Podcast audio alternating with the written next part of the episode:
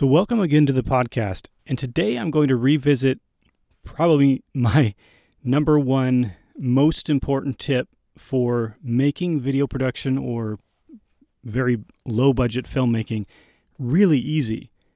And that is to always shoot with at least two cameras. Now, my number one tip was always shoot with two cameras. And I'm going to revise that and sort of emphasize at least. The reason is I've got, well, you've probably been, um, if you've been in my uh, documents on my website or my kit.co page or some of the earlier podcast episodes, and you've, you know, noticed the three different levels of my kit. And I've got the minimal kit, the basic kit, and the advanced kit.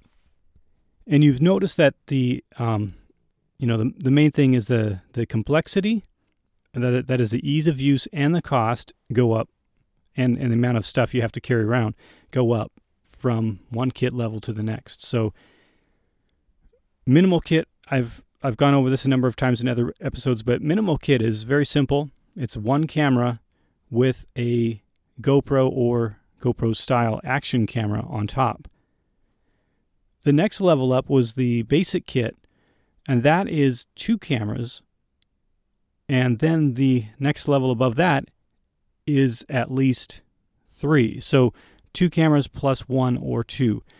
Um, it could be four cameras if you have one that you leave in the studio. But we're going to be focused on the advanced kit today, which is when you add that third camera. And I was I was doing some shooting and um, just some lens tests and I went to a scenic location where the, there was a sunset and very, you know, the silhouetted trees and people walking around talking, looking at the sunset. And it was very beautiful. But what happened is I only had uh, one lens, and yes, it was a zoom, so I could, it was a uh, wide to medium, the Sigma 18 to 50 2.8 EX. I know it's really really you know, a rare lens. I've I, I hadn't even heard of it until a couple of weeks ago. But this lens has a, you know, for micro four thirds, it's got a fairly wide to a sort of a medium. So I was able to shoot twice and recompose the shot. Um, you know, it's, it's with the sunset, you really got to hurry to do it to make it look like the two shots are shot at the same time. And I don't, and so I had to shoot once, recompose, shoot again. And every time I shoot, I'm shooting with my um, my custom settings, and then I'm comparing that to the default settings. So I always do that when I shoot because I always like to show the difference between those settings. So I had to shoot it four times, and I'm doing this while the sun is, you know, the sunset is fading, and I want it to be exactly the same, you know, settings to settings comparison. So it's like I'm really struggling to get this done quickly. And then the sun becomes really spectacular and starts to peek behind the, the mountains. And I'm thinking to myself, oh, if I just had a telephoto at this point. Now, I'm really wishing I followed my number one tip to always shoot with at least two cameras. But here's here's the thing. I'm going to really emphasize now the third camera, or at least the telephoto lens. So my basic kit, my, my minimal kit, and then also the basic kit, they always base their the two camera method on the principle of one wide and one tight. So that's all I, I don't go into more detail. I don't go into the long list of actual shot types that real filmmakers use. And they say, well, here's the, you know, here's the long shot, here's the medium shot, here's the full shot, here's the, well, we call this one a cowboy shot. And then we call this one an extreme close up shot. And this is just a close up shot.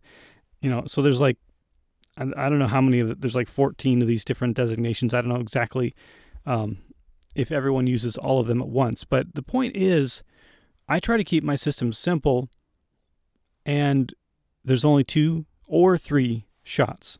So I have wide, tight, and the third one I call telly.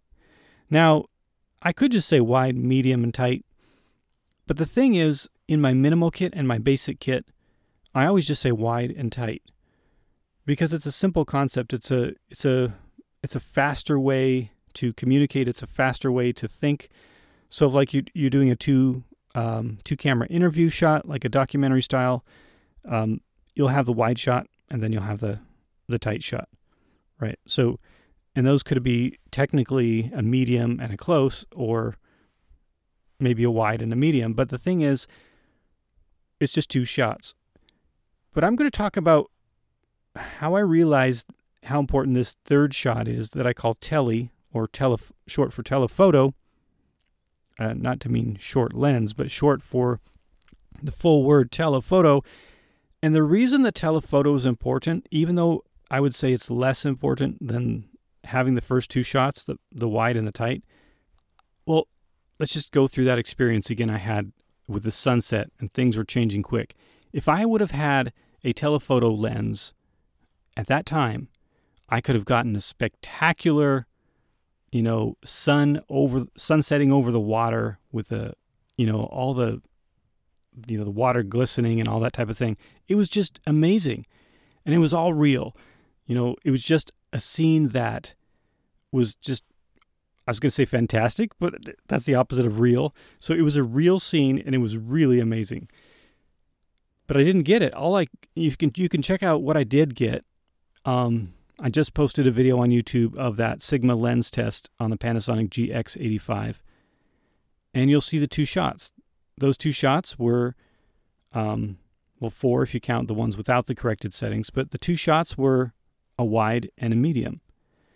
So if I would have had a telephoto, I could have. Also, there was there was a boat going by at one point in the water.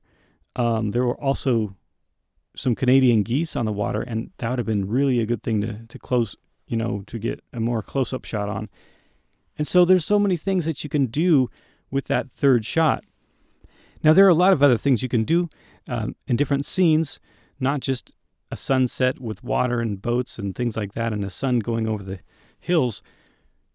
But there's a variety of things you can do with the this tele shot, my third shot, which I introduced when you get up to the third kit, the advanced kit.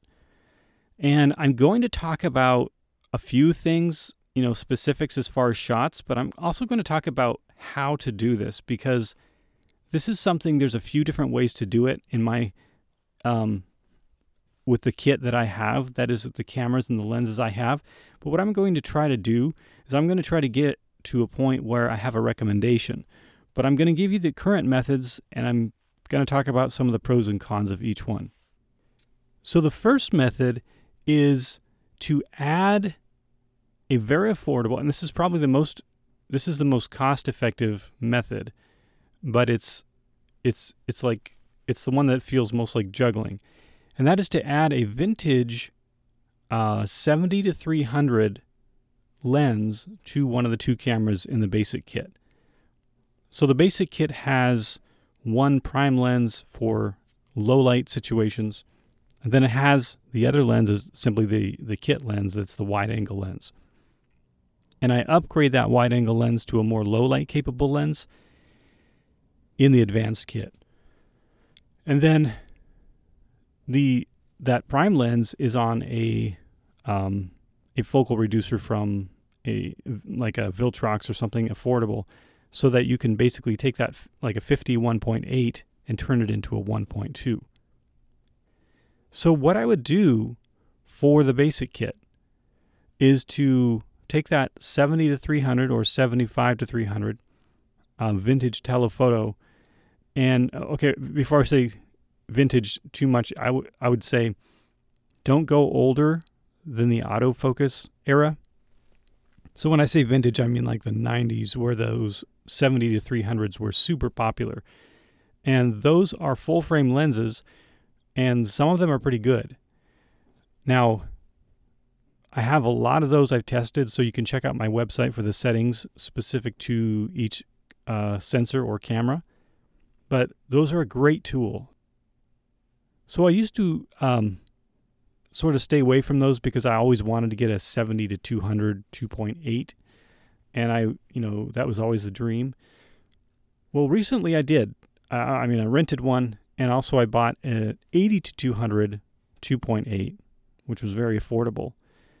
And I found out that those 70 to 300 lenses are such a good tool because they're small and they're lightweight and they're very affordable. And if you get the right ones, the optical quality is really good. It's totally usable with the cameras that I'm using. So 70 or 75 to 300. Now it's going to be manual focus, even though it's from an autofocus camera, because you're adapting it. So that is going to be something you have to watch. You, you know, it's an extra step. But what what I'm saying is, you take this, you know, micro four thirds camera that has a 2x crop factor, and you put a 70 to 300 on there, and while the focal reducer is going to take that down a little bit by 0.71x, you're going to get, you know, the equivalent of like a 400 millimeter on full frame as far as cropping is concerned. Now, if you take off the focal reducer and just buy a straight adapter, which is something I recommend if you need a little bit more reach, that 70 to 300 is going to become like a 70, I'm sorry, like a, you know, 600 at the long end of the telephoto. And that I've used that on the Micro Four Thirds uh, format a number of times for sports and different things like that. And I don't really need a longer lens than that 300 on Micro Four Thirds usually. Now, if you did birds, something like that, smaller things, you might need that, you know, the 100 to 400 Leica that's really a good lens. And then you have autofocus as well. But that's about $1,000. So these 70 or 75 to 300s from the 90s are affordable. I can get these for about twenty to thirty dollars a used, um, like on an auction site or something like that for you know t- 10 20 dollars plus shipping and those are great i've got a number of those on my site so and a lot of those on my youtube channel with the tests so that's the first option now the reason i say that's kind of like juggling is because when you set up your shot, you're going to do two things. You've got the camera cage with two, if you've seen my setup, it's got two cameras on one cage. So that puts the wide angle shot on the bottom of the cage where a camera is supposed to go. And then on the top, you'll be putting your second camera up there. Now, quickly, just sort of going up to the advanced kit really quick, options number two and three are going to be very interesting because option number two is going to be putting three cameras on this single cage. And I know putting two cameras on it is is quite enough to try to keep track of two cameras at once and all you know the compositional choices you have. However, once you learn that, you can add a third camera and you can actually get three shots. So that's that's let's just say that's number two option as far as how to get this telephoto shot worked in. Let me give you number three option just without going into detail, just so you know what it is. That's to have a second tripod. And that second tripod then just has a single camera with a telephoto on it. So that's a lot easier to operate from a standpoint of, you know, just operating that telephoto. However, if you want to move around quickly, it's nice to have all three cameras on one tripod so you can change from one place to another without having to go back and forth carrying two tripods. Now you can do the two tripod thing, you know, breaking down one tripod, putting it in your backpack and then carrying the other one with one hand, or you can take two hands, one tripod in each hand and move around. But that's that's a lot of weight and that's slower and you could injure yourself. I wouldn't recommend that as as a first choice. So, if you have an assistant who can carry one of the tripods, then that's a good deal. But anyway, so it's like why would you do this? Why would you put 3 cameras on one camera cage? And the reason is because you can work so fast. So now let's talk about that a little bit more. So camera so the three options were number 1 with the two cameras set up in the basic kit you're going to take one of the lenses off. You're going to be taking that 50 millimeter prime lens that you used for your indoor tight shot. You're going to take that off and you're going to put the 70 to 300 on that adapter. I choose the Nikon adapter because I've had a lot of problems with the Canon EF adapters from Viltrox. Um, the Metabones is not as problematic. However, it does cost a lot of money, and there have been some people having problems even with the Metabones adapter for Canon EF because the electronics don't always work with like the certain I don't want to say specific cameras, but anyway, some of the good popular cameras out there, like I don't want to say which ones, have problems. Well, let me just tell you, if you're wondering, the Panasonic GH5 has had reported issues with um, specifically the Viltrox, sometimes I've heard that also the Metabones Canon EF adapter can cause problems. So on the on the GH5. However, if you just go with the manual focus Nikon mount, I find that it's um, well, it's a lot it's a lot cheaper for sure, but it's also easier to find lenses. I find so. To find lenses, I find yes. Anyway, a lot of finds there. But second method then would be the most uh, complicated method, and that is to put three cameras on this camera cage. So that brings up a question as to what am I recommending for the third camera. If you've listened to any of my earlier episodes, you'll know I've talked about some different options.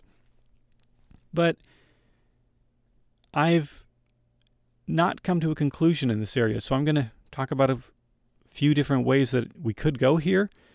And the first one is uh well, I've I've talked about this, but I haven't done it yet because the price hasn't come down enough to be able to do this. I would get a Sony A7 III. So I went ahead of the game and I bought a Sony A7 II because they were low enough to be in what my, you know, my focus is to have a camera that's Uh, like $600 or less so that the whole kit is very affordable for anyone to do.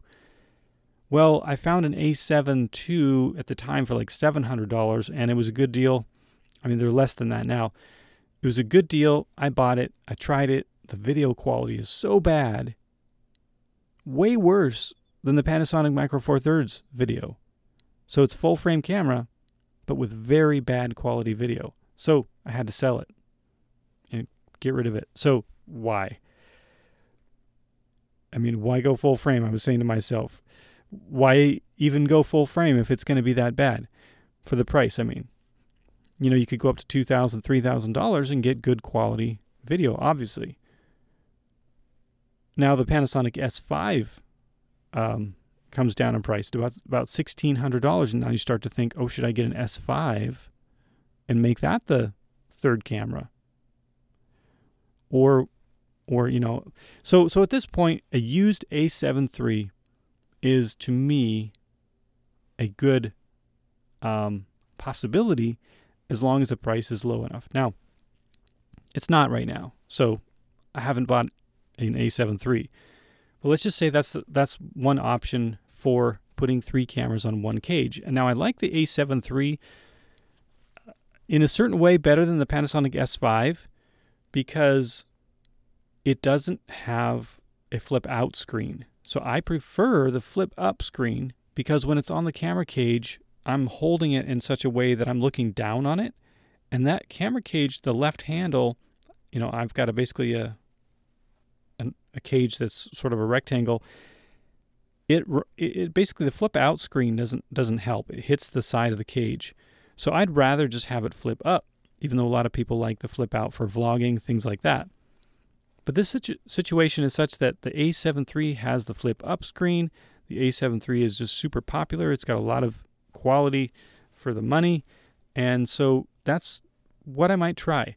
But that makes it work because the wide angle shot is really the shot that would benefit from full frame because, as you know, to get a wide angle on micro four thirds, you've got to go down to like 12 or 11 millimeters to get just a normal sort of a wide angle. And to get a wide angle that's capable of like real estate and interiors of buildings, things of that sort, small rooms, you got to go down to about seven or eight millimeters on micro four thirds. However, on full frame, because of the larger sensor, you have a a longer focal length that gives you that wider angle. So your your widest you'd probably be shooting at is about 16. And then even a 35 is a wide angle on a full frame camera. So there are a lot more options for wide angle on full frame. The, the really the only things that I use right now or recommend to my you know to people doing micro four thirds is like the Tokina 11 to 16 on a focal reducer, or if you're not in tight small rooms, tight spaces, then you can get away with using that lens without the focal reducer, um, which I do outdoors um, with a shift adapter. So I think that's a great great way to do it.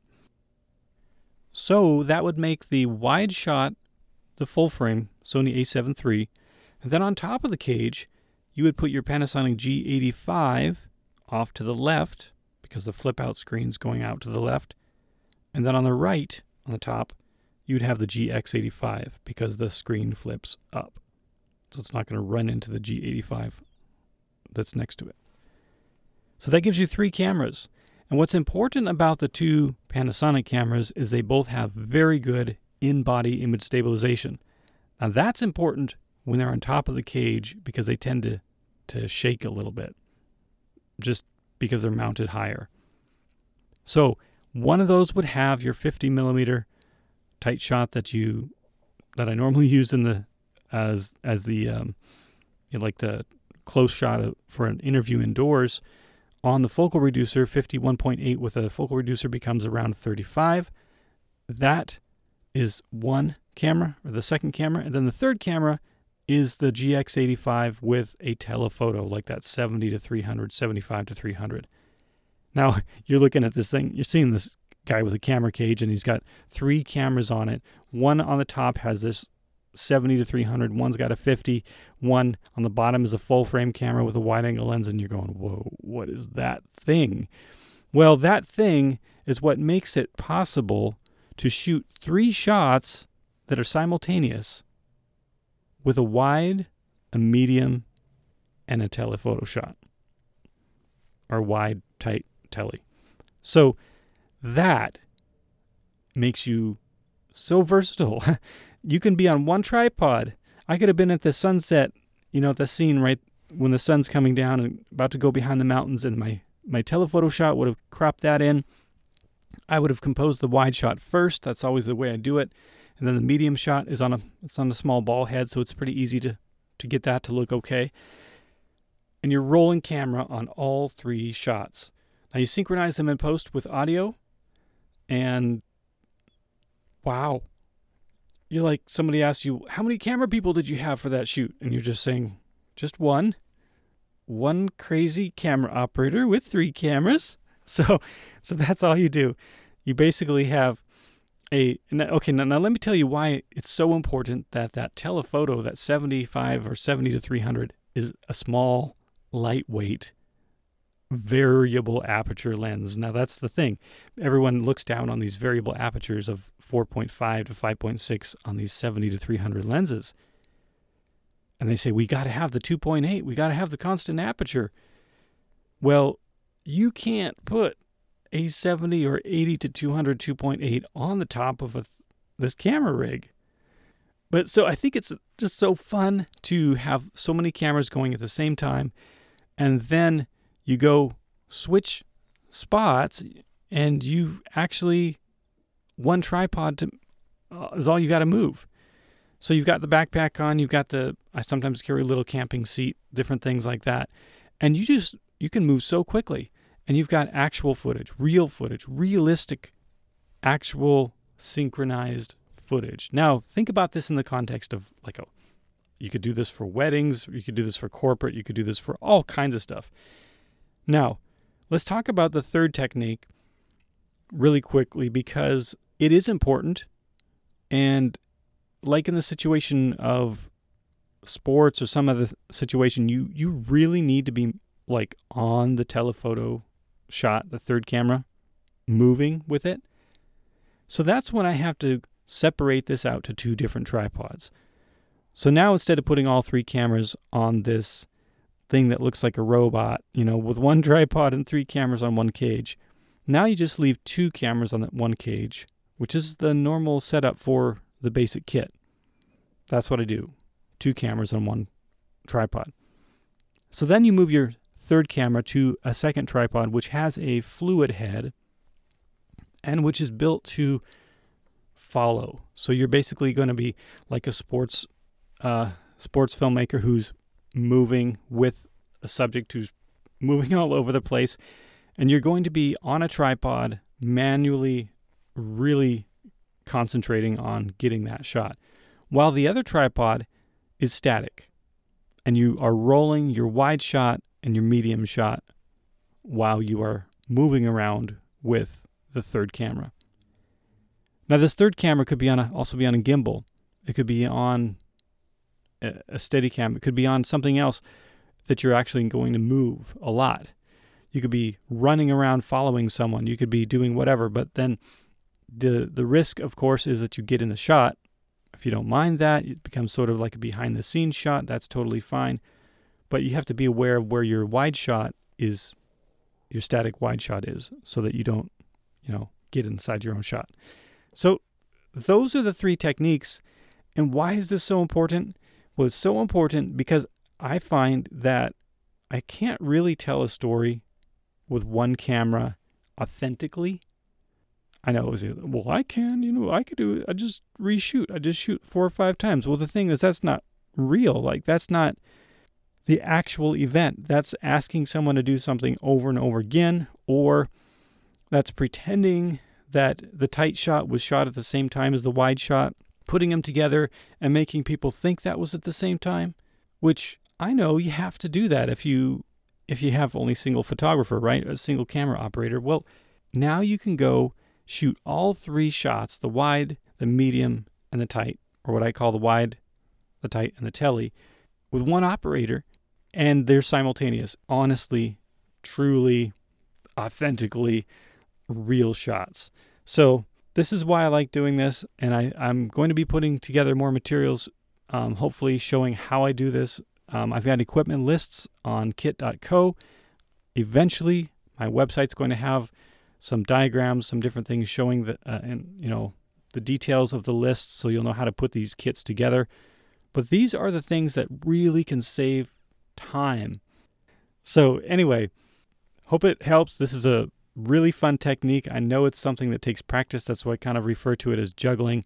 But when you see the benefit and you see how fast you can move and how many things how many shots you can get in such a short period of time and you just get that feeling like this is real because these shots are occurring at exactly the same time.